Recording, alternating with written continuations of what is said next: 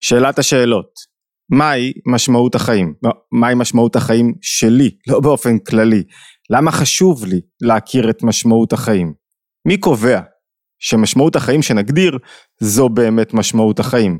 הרי ברור שבעולם שבו יש בורא חייבת להיות משמעות לדברים, לא סתם דברים נבראו, לא סתם הם נוצרו, לא סתם אני נוצרתי, לא סתם באתי לעולם, ואם לא סתם באתי לעולם, לא יכול להיות שאני אחיה חיים ניהליסטיים שאין בהם משמעות, שהם כל המשמעות שלהם זה הישרדות. ואם יש משמעות לחיים, מי קובע אותה? מה, פרשן? איך אנחנו יודעים מי קובע את משמעות החיים? ואפילו יותר חשוב מזה, איך הכרת משמעות החיים משפיעה על הפעילות היומיומית שלי, על המטרות שלי, על סדרי עדיפויות, על האופן שבו אני מנהל את הבית שלי, האופן שבו אני מנהל את החיים, על המוטיבציה שלי, על איך שאני פועל בתוך העולם, על ההתמודדות שלי עם רגשות לא רצויים, עם רקנות ובדידות ועצבות וכעס וחרדות, ואיזה רגש של סיפוק, זאת אומרת, איך זה נראה, לא רק מה...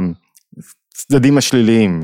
איך זה נראה כשאני מגלה את משמעות החיים, כשאני הולך על פי משמעות החיים שלי. איך, איך נראית הסיפוק, איך נראית ההאזנה הזאת שאני פתאום פוגע ונגעתי במשמעות החיים שלי.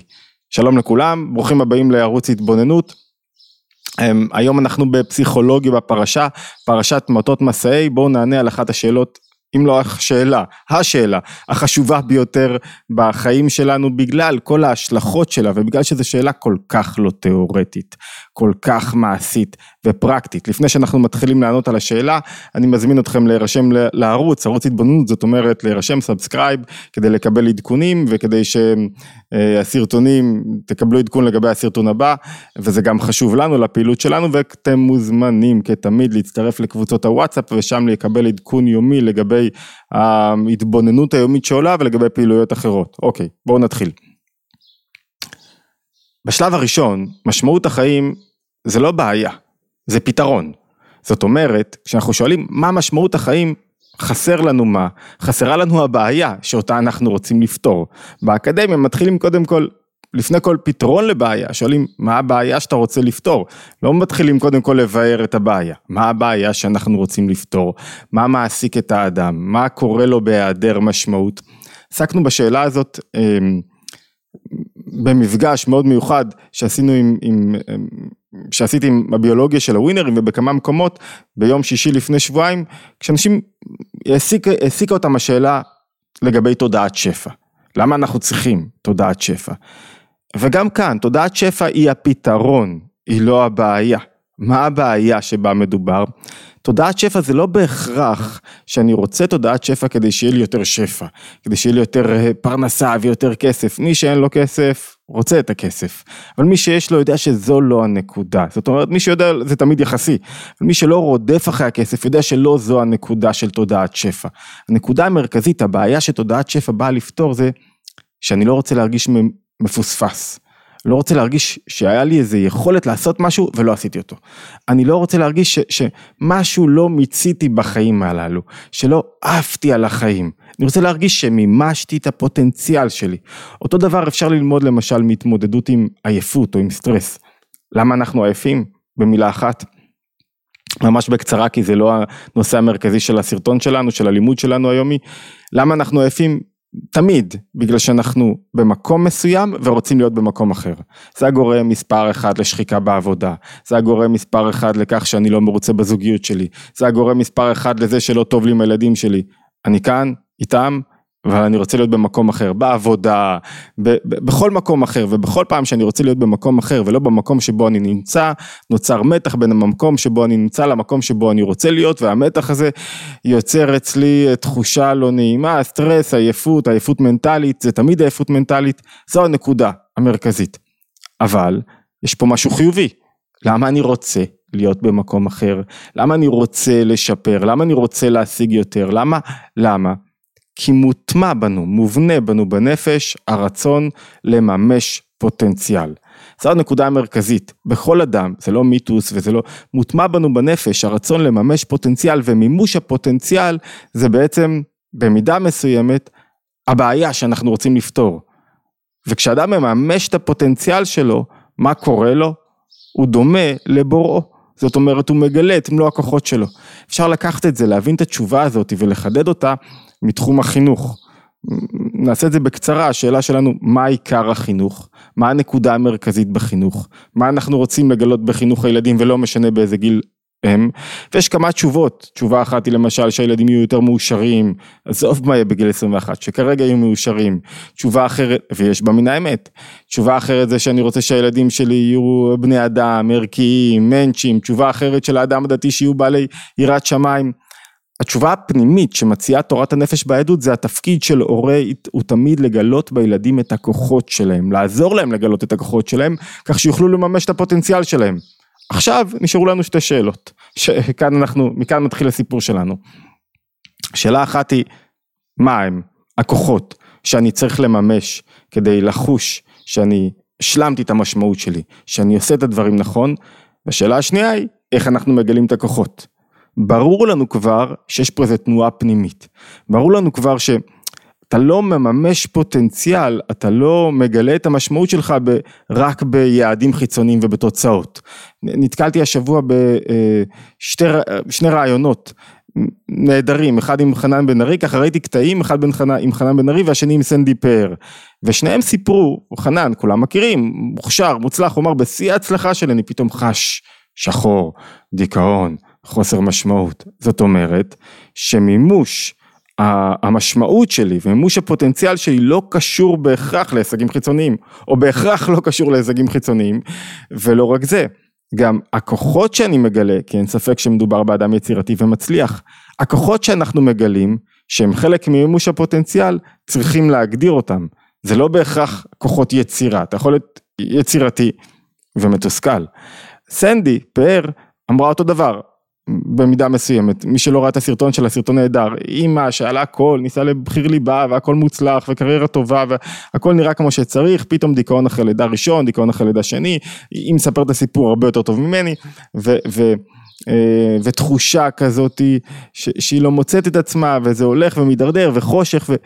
מה זאת אומרת? איך יכול להיות שהכל הולך כמו שצריך ויש לי יעדים והכל מסתדר והתוצאות באות ועדיין אני מרגיש מתוסכל וחושך כי כנראה מימוש הפוטנציאל שלי ומימוש הכוחות שלי לא קשור ביעדים החיצוניים, הוא קשור בכוחות פנימיים שאני מגלה. מה הם הכוחות הפנימיים הללו, שאם אני מגלה אותם, אני מגלה את משמעות החיים שלי. ואם אני מצליח לעשות עבודה נכונה, זאת אומרת, לא רק לגלות, אלא לדעת איך אני מגלה אותם, ואיך אני פועל איתם נכון, אני נגעתי, דקרתי את הנקודה של החיים, וחייתי חיים מלאים, נכונים, טובים. מהם הכוחות הללו? זו השאלה הגדולה שלנו. זאת אומרת, אם אני סוגר את המהלך, אמרנו משמעות החיים זה הפתרון, הפתרון למה? לאדם שלא מגלה נכון את הכוחות שלו, לאדם שלא מממש את הפוטנציאל שלו, אלא מהי? מימוש הפוטנציאל זה לא מה שאנחנו חושבים, להשיג עוד עבודה, לפתוח עוד סטארט-אפ, להתפתח יותר, שיכירו אותי יותר. זה רק חלק מהדרכים שיכולים לעזור לי לממש את הכוחות הפנימיים שלי ולגלות את הפוטנציאל הפנימי שלי. מה זה הפוטנציאל הפנימי? זו השאלה הגדולה שאם אנחנו עונים עליה, פתאום משתנה לנו כל זווית הראייה. ואנחנו רואים את החיים, את היעדים, את, את האופן ההתנהלות שלנו באופן אחר לגמרי, את הסדרי העדיפויות שלנו בחיים באופן אחר לגמרי. זו השאלה שרציתי להביא עד כאן, דיברנו כמה פעמים על משמעות ועל גילוי הכוחות הפנימיים, בואו נשמע בתורה נפלאה, קצרצרה, עוד פעם, תורה של אדמו"ר הזקן, רבי שניאור זלמן מיליאדי, תורה קצרצרה נפלאה שהוא מביא בתוך מאמרי אדמו"ר הזקן, הקצרים, אני מזכיר לכולם, מקורות עולים לאתר התבוננות, למי שירצה לעיין באריכות. הוא מביא את כל הסוד בכמה משפטים, את ההבנה של משמעות החיים שלי. לפני כן, בואו ניתן את הרקע, ניכנס לפרשה, פרשת מטות מסעי. פרשת מטות מסעי, אחד הסיפורים, הסיפור השני אחרי הנדרים, אחד הסיפורים שם זה שזה הנקמה במדיין. בני ישראל רואים את בני מדיין כאויבים, בנות מדיין הכשילו את בני ישראל, אני מזכיר לכם, בלעם לא הצליח לקלל את בני ישראל, בנות מדיין יוצאות, יש לנו סיפורים ארוכים ממדיין, משה נשוי לבת כהן מדיאני. בני ישראל נמצאים בתוך מערכת יחסים, הם, הם בעצם נופלים, בנות מדיין מפילות אותם בשני דברים, בעבודה זרה וגילוי עריות, וכתוצאה מכך פורצת מגפה, כתוצאה מפריצת המגפה, משה מקבל הוראה מהקדוש ברוך הוא לנקום במדיינים. ונפתחת מלחמה באנשי מדיין, הוא אה, מוציא אלף איש מכל שבט, 12 אלף לוחמים סך הכל, מעמיד בראשם את פנחס בן אלעזר הכהן ולוקח את פנחס, פנחס לוקח את ארון הברית והם יוצאים למלחמה, הוא מנצח את המדיינים, שורף את הערים שלהם, הורג את הזכרים, מביא, אה, הורג את בלעם ואת חמשת מלכי מדיין, מביא את הנשים והילדים ואת הרכוש למחנה וכאן מתחיל עוד סיפור לגבי אה, התעסקות עם המחנה ו- וכולי. אני רוצה להתעכב על פסוק אחד שאיתו מתחיל הסיפור שלנו. פסוק אחד שהוא כרגיל פסוק לא כל כך ברור, אומר הקדוש ברוך הוא אל משה, וידבר השם אל משה לאמור, נקום נקמת בני ישראל מאת המדיינים, אחר תאסף אל עמך. זאת אומרת, שתי שאלות שואלים פה המפרשים. שאלה אחת, למה דווקא הנקמה היא מול המדיינים ולא מול המואבים? אז רש"י מסביר והפירוש הוא ברור ומניח את הדעת, המואבים רצו להילחם בישראל בגלל שהם פחדו מהם, פחדו מה שהם יעשו להם. המדיינים סתם הצטרפו, נתעברו על ריב לא להם. הם היו תמיד מדיין מלשון מדון, מחפשים ריב, מחפשים מחלוקת, חיפשו את המחלוקת, לכן הצטרפו למואבים. אה, אה, לא היה להם שום דבר איתם, ולכן צריך להיפטר דווקא מהמדיינים. ועוד יותר מכך, מהמואבים יש להוציא את רות המואבייה ונעמה המונית וכולי. השאלה הראשונה ברורה, למה לנקום את נקמת המדיינים עם כל מה שעשו לישראל? השאלה השנייה פחות ברורה, למה הקדוש ברוך הוא קושר בין הנקמה במדיינים לבין מותו של משה. זאת אומרת, משה לא יכול למות עד שהוא לא נוקם את נקמת המדיינים. ואני מזכיר לכם שבכל דבר בלימוד בתורה ובפרשות יש כלל ופרט. כלל זה התיאור האירועים ההיסטורי ומה קרה, פרט זה מה זה אומר אצלי בנפש, זאת אומרת לכל אדם, למדנו, אני מחזיר אתכם לשיעור לפני שנתיים או שלוש, אני לא זוכר, מהי קליפת מדיין, קליפת הפירוד וכמה היא משמעותית, על פי מאמר של הרבי הרש"ב, רבי שלום דובר, שבו הוא מסביר עד כמה, עד כמה התגברות על קליפת מדיין היא חיונית כדי להרגיש את הזולת, כדי להיות אחד איתו, כדי לגלות אהבה אמיתית, כדי לגלות חיבור אמיתי. אוקיי, נשים את זה בצד ונחזור לשאלה השנייה, למה? הקדוש ברוך הוא קושר בין מותו של משה לבין נקמת המדיינים. זאת אומרת, הוא אומר לו, אני מזכיר לכם, הוא אומר לו, אמ, קודם כל, נקום נקמת בני ישראל מאת המדיינים, ורק אחר תאסף אל עמך. למה הקשר הזה? בואו נראה, המדרש, המדרשים נותנים כמה תשובות, ניקח שתיים מהם ואז ניכנס לתורה המיוחדת של אדמו"ר הזקן, שפותרת לנו את בעיית המשמעות, או בעצם פה מתחילה העבודה של כל אחד ואחת מאיתנו. מה אומר המדרש? המדרש אומר ככה, שני דברים שהם שונים. אומר הקדוש ברוך הוא, כדי להודיע לו את, את אה, נקודה אחת, הוא אומר לו, אני נותן לך הזדמנות, משה אתה רוצה לחיות? נותן לך הזדמנות. אתה לא תמות עד שלא תנקום במדיינים. אז משה מקבל את האופציה בעצם לא לנקום כרגע, אם יש תנאי, אני לא עומד בתנאי, אתם תראו שהמדרש הזה מסתדר עם הפרשנות של אדמו"ר הזקן, אם יש תנאי ואני לא עומד בתנאי, אז אני לא אמות. אבל הסיפור בא להודיע את שבחו של משה, שאמר לא אכפת לי למות, העיקר שאני לא אעכב את רצון השם, את נקמה במדיינים. זה סיפור אחד, סיבה אחת, זאת אומרת בעצם הקדוש ברוך הוא נותן למשה אופציה לדחות את המוות שלו, משה לא לוקח את האופציה כי הוא יודע שהקדוש ברוך הוא באמת רוצה את הנקמה. נקודה שנייה שמביא המדרש, משה רוצה לראות, כואב לו לראות את מה שהמדיינים עשו, גילוי עריות, מה הם עשו, אני מזכיר לכם את הסיפור, הם באו עם צרצורי של יין, עם נרתיק של יין, מאז בגלל אותה סיבה אסור לשתות יין נסך או סתם יינם, זה סיפור בפני עצמו, יין נסך זה יין שנעשתה בו עבודה זרה או, או, או פעם היו משתמשים ביין לככה סוג של כמו צלב, משתמשים בו לעבודה זרה, או ובכל מיני שיטות אחרות, או סתם יינם זה יין שלא יהודי נגע בו, סיפור שלם מלא השתלשלויות, לא ניכנס אליו עכשיו, אבל הם היו באות עם יין, עם כד של יין אה, לבני ישראל ואומרים לו בוא תשתה איתי ואז מפתים אותם ואז מעודדים אותם לעשות עבודה זרה, עבודה זרה מוזרה ו, ו, ו, אה, ונוראה. אה, והתוצאה הייתה אחרי זה המגפה. ומשה כואב לו על זה, ובגלל שלמשה כואב לראות מה שנעשה לבני ישראל ועד כמה מהר הם התפתו, אז הוא רוצה לראות את הנקמה במדיין. ואז אומר המדרש לא ייגרע מצדיק עיניו, זאת אומרת, הקדוש ברוך הוא לא מונע מהצדיק מה שהוא רוצה לראות. אתה לא תמות, אני מבטיח לך, כאילו יש פה איזו הבטחה של הקדוש ברוך הוא למשה, אתה לא תמות עד שלא תראה את נקמת מדיין. זה לא תנאי, זה הבטחה. עדיין זה לא מסביר לנו עד הסוף את ה...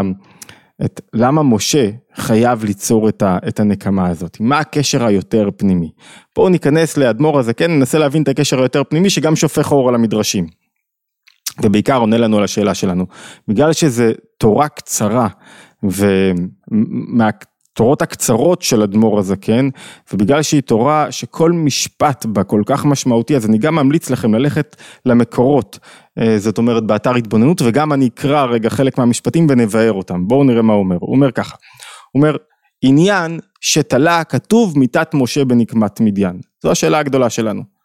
וכאן הוא מתחיל, הנה תכלית בריאת האדם בעולם הזה, לעשות מחומר צורה. זאת אומרת, כבר יש לנו איזה, איזה הקדמה למה תכלית החיים שלנו. תכלית החיים להפוך את החומריות לרוחניות. בכל דבר יש חומר וצורה.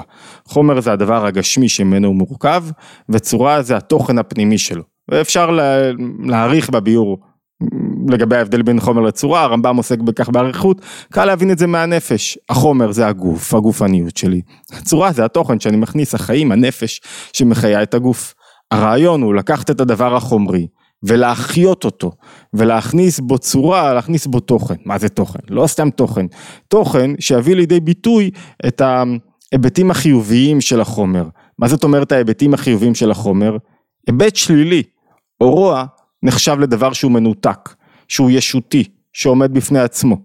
היבט חיובי אומר דבר שיש בו קירוב, שיש בו אחדות, שיש בו גילוי של משהו נעלה יותר.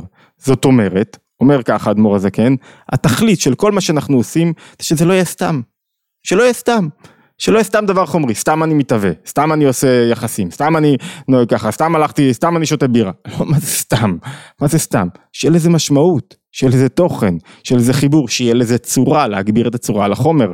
זה לא שאני מבטל את החומריות ומתנתק מהעולם. אין אצלנו נזירים במובן הזה, אין במחשבה היהודית, בחיים היהודים, נזיר במובן הזה שהוא מתרחק מהבית שלו, מהחיים שלו, לא מקיים יחסים, מתבודד על איזה הר. למה אין כזה דבר? למה אין נזירות במובן הזה, בשונה אולי מבודהיזם ומקומות אחרים? כי התכלית היא לא היא להתבודד ולצאת מן העולם, אלא לחדור בתוך העולם, בתוך הגשמיות, שתהיה ארוחה טובה וסעודה טובה, ושיהיה דברים, ושיהיה יחסים. יחסים זה לא דבר אסור, להפך. זה, זה השיא של, של, של האינטראקציה, של האינטימיות, אלא מאי? הכל צריך שיגבר בו הצורה על החומר, שלא החומר יגבר על הצורה, שלא הגשמיות, ההיעדר משמעות, הלבדיות, העצמאיות תגבר על החיבור, זה הנקודה. בואו נראה מה זה אומר בפועל, עד עכשיו זה מילים יפות אבל גבוהות מדי ולא אומרות לי עדיין כלום, מה אני יוצא עם מה אני הולך בבוקר, אז הוא מסביר, אומר ככה, יש זין, מידות, שבע מידות באדם. מי שמכיר קצת את ספרות הקבלה והחסידות יודע שהעולם הרגשי מתחלק לשבעה, שבע מידות, שהן המאפיינות המרכזיים, מי שקרא את לפרוץ את גבולות האישיות או, או לנצח כל רגע מחדש, שבע מידות, וכל אחת מהן כלולה מעשר, זאת אומרת, מה הכוונה, מה זה מידות? יש כוחות של הנפש שהתפקיד שלהם להחיות את הגוף. הכוחות הללו יש בהם מגוון של אה, מרכיבים, יש כוחות פנימיים, שבתוך הכוחות פנימיים יש כוחות השכל ויש כוחות רגשיים. התפקיד של הכוחות הרגשיים זה לחבר את האדם, להוציא אותו מהנפש ולחבר אותו עם הזולת. הכוחות הרגשיים הללו מתחלקים לשבע, לשבע מידות, שבעה סוגים שונים או הטיות שונות של מידות. למה? שבע מידות שמקבילות גם לשבעת ימי השבוע, כי כל מידה היא בעצם דרך מסוימת שבה אני יוצר אינטראקציה עם העולם. עם העולם, עם אנשים, עם חברים, עם אשתי, עם... כל מידה היא דרך מסוימת של אינטראקציה. וכל מידה, אומר אדמו"ר הזקן, כל רגש יש בו גילוי של טוב ושל רע. זאת אומרת, גילוי של טוב זה גילוי שהמידות יוצרות, ממלאות את התפקיד שלהם, יוצרות חיבור, יוצרות התקללות, הם יש בהם מעמידות אחרות.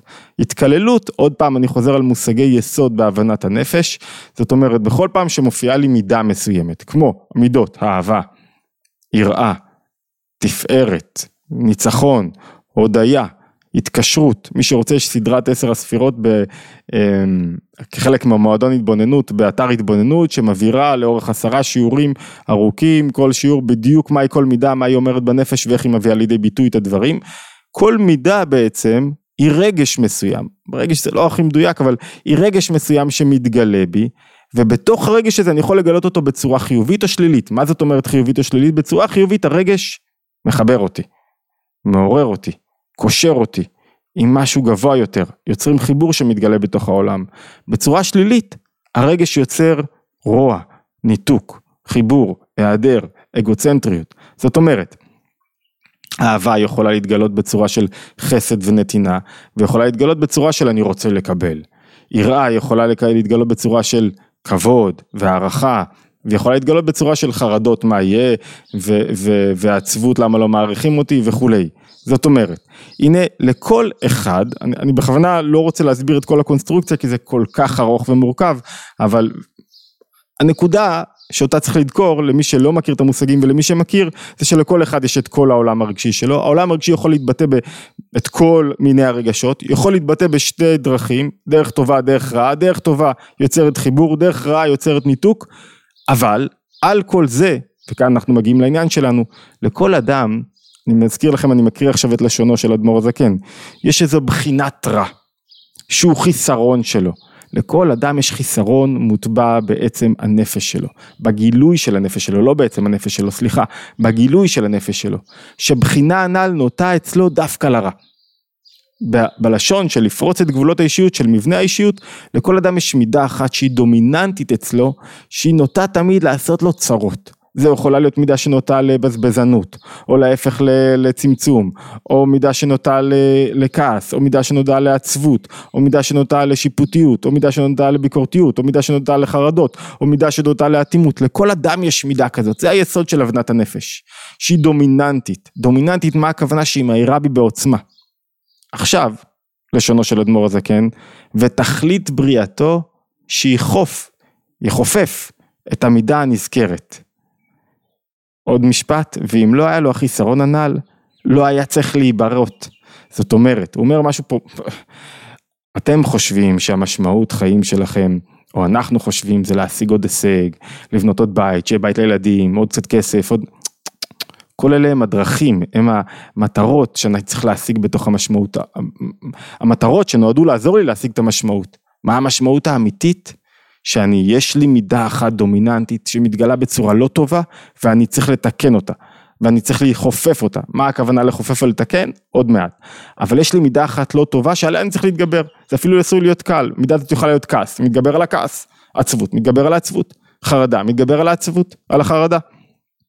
זאת אומרת, כל מה שאני עושה בחיים, התכלית האמיתית שלשמה באתי לעולם, בשביל מה אני חי פה, זה לא להשיג עוד הישג, זה להקטין, לחופף, להשתלט על המידה הלא רצויה בנפש שלי.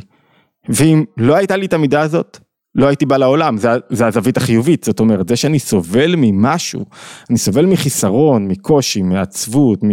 לא משנה מה המידה הזאת אצלי, כעס, מביקורתיות, זה שאני סובל ממשהו, זה לא אומר שאני פגום, דפוק, לא בסדר, בשביל זה אני פה, בשביל זה אני פה.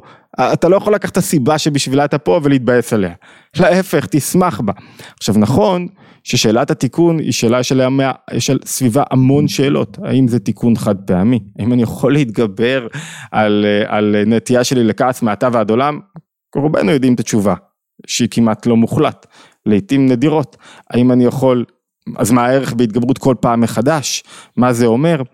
אבל בואו נתפוס רגע את, ה, את הלשון שמסרטט אדמו"ר הזקן, אני מזכיר לכם שאדמו"ר הזקן זה לא סתם איזה פרשן, הוא מסכם את כל אה, הפנימיות של התורה, את כל תורת הקבלה והחסידות, זאת אומרת חלק ממפעל הסיכום שלו זה להצביע על, ה, על העניין המרכזי שתורת הקבלה והחסידות באה לבשר לעולם. תורת הקבלה והחסידות היא הנשמה, היא הצורה של החומר, של הגשמיות, של העולם הנגלה. זאת אומרת, אדם שיכול לחיות חיים תורניים כשאין לו את המשמעות הפנימית, הוא לא מבין למה הוא עושה את הדברים. למה ככה? איך ככה?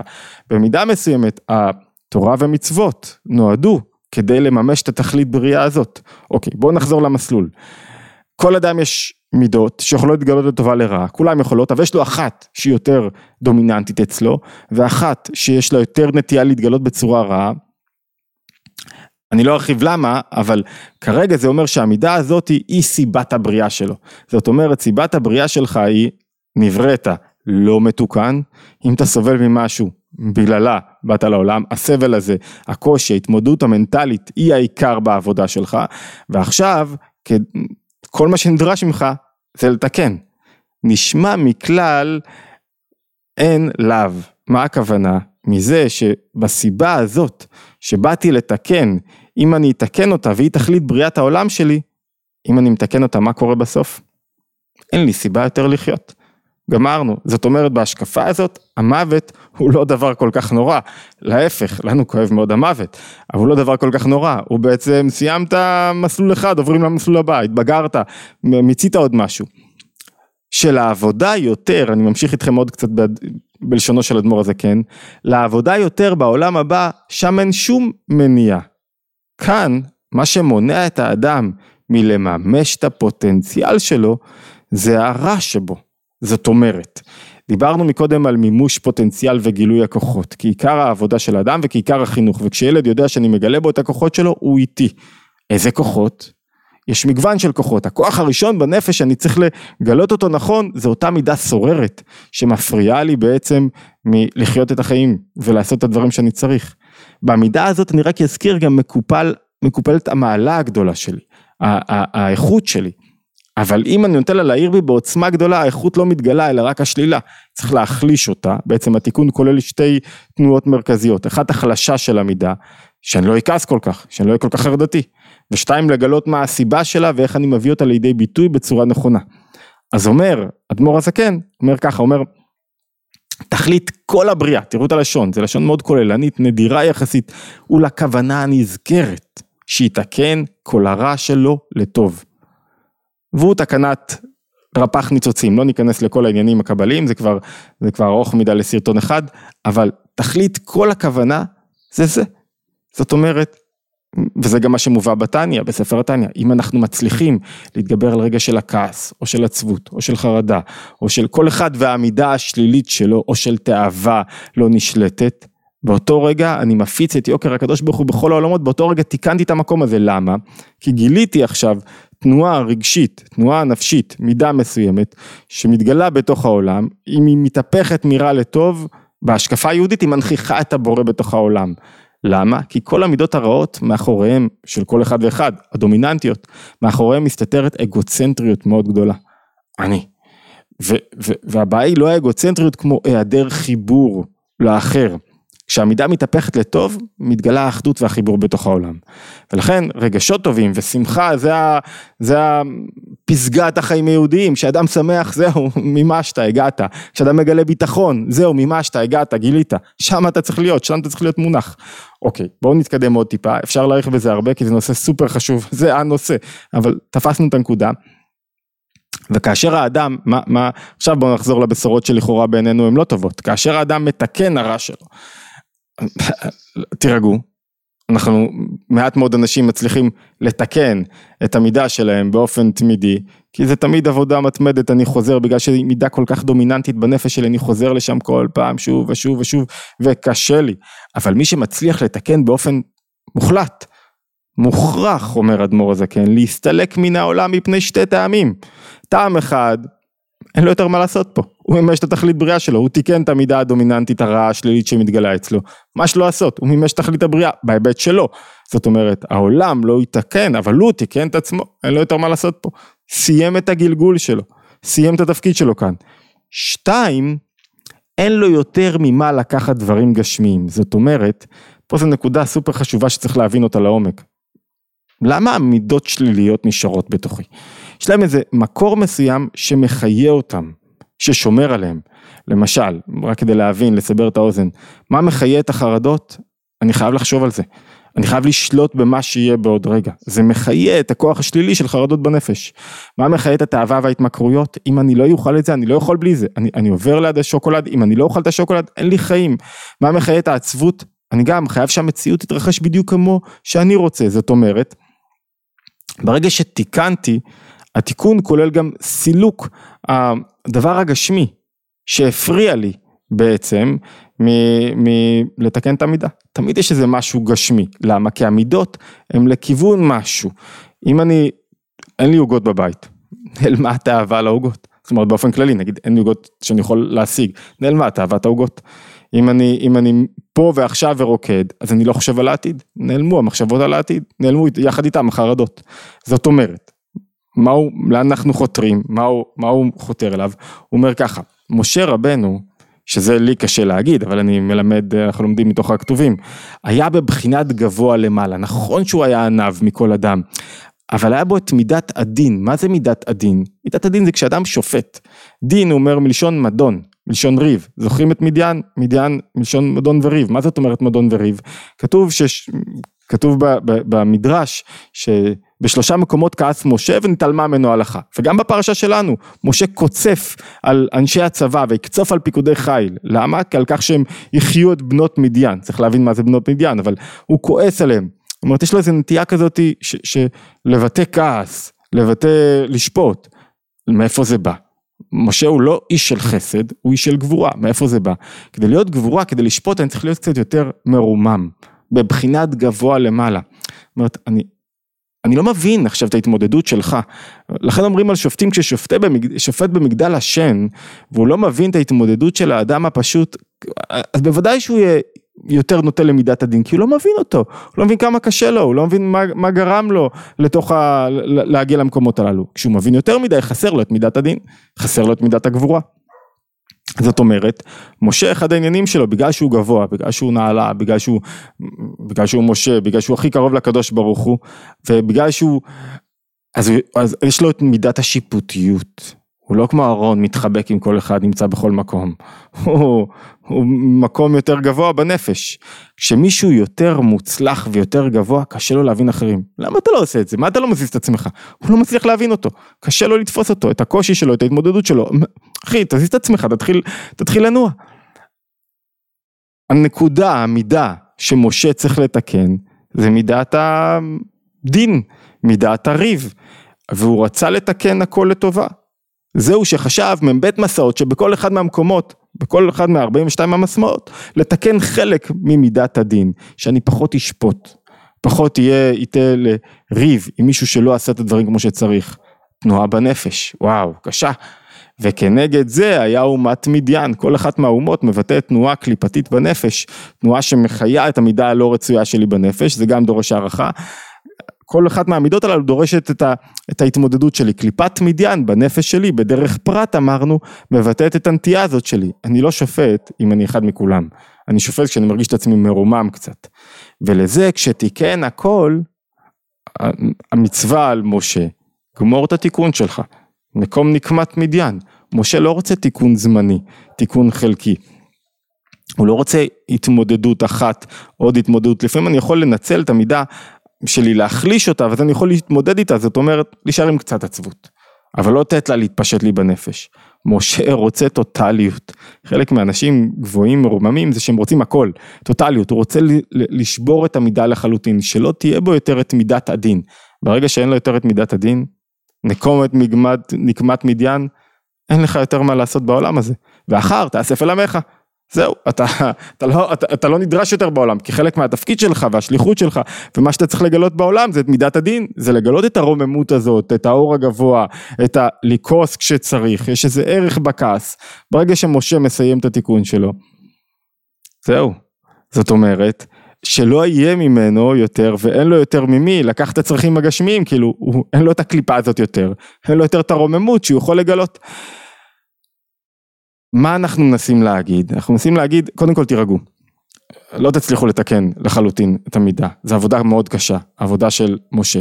אבל, יחד עם זאת, צריכים להחזיק, המשמעות שלנו, אם אני סוגר את מה שאמרנו עד עכשיו, משה, התלות, הקשר בין האמיתה שלו לבין נקמת המדיינים, קשורה לתיקון האישי שלו.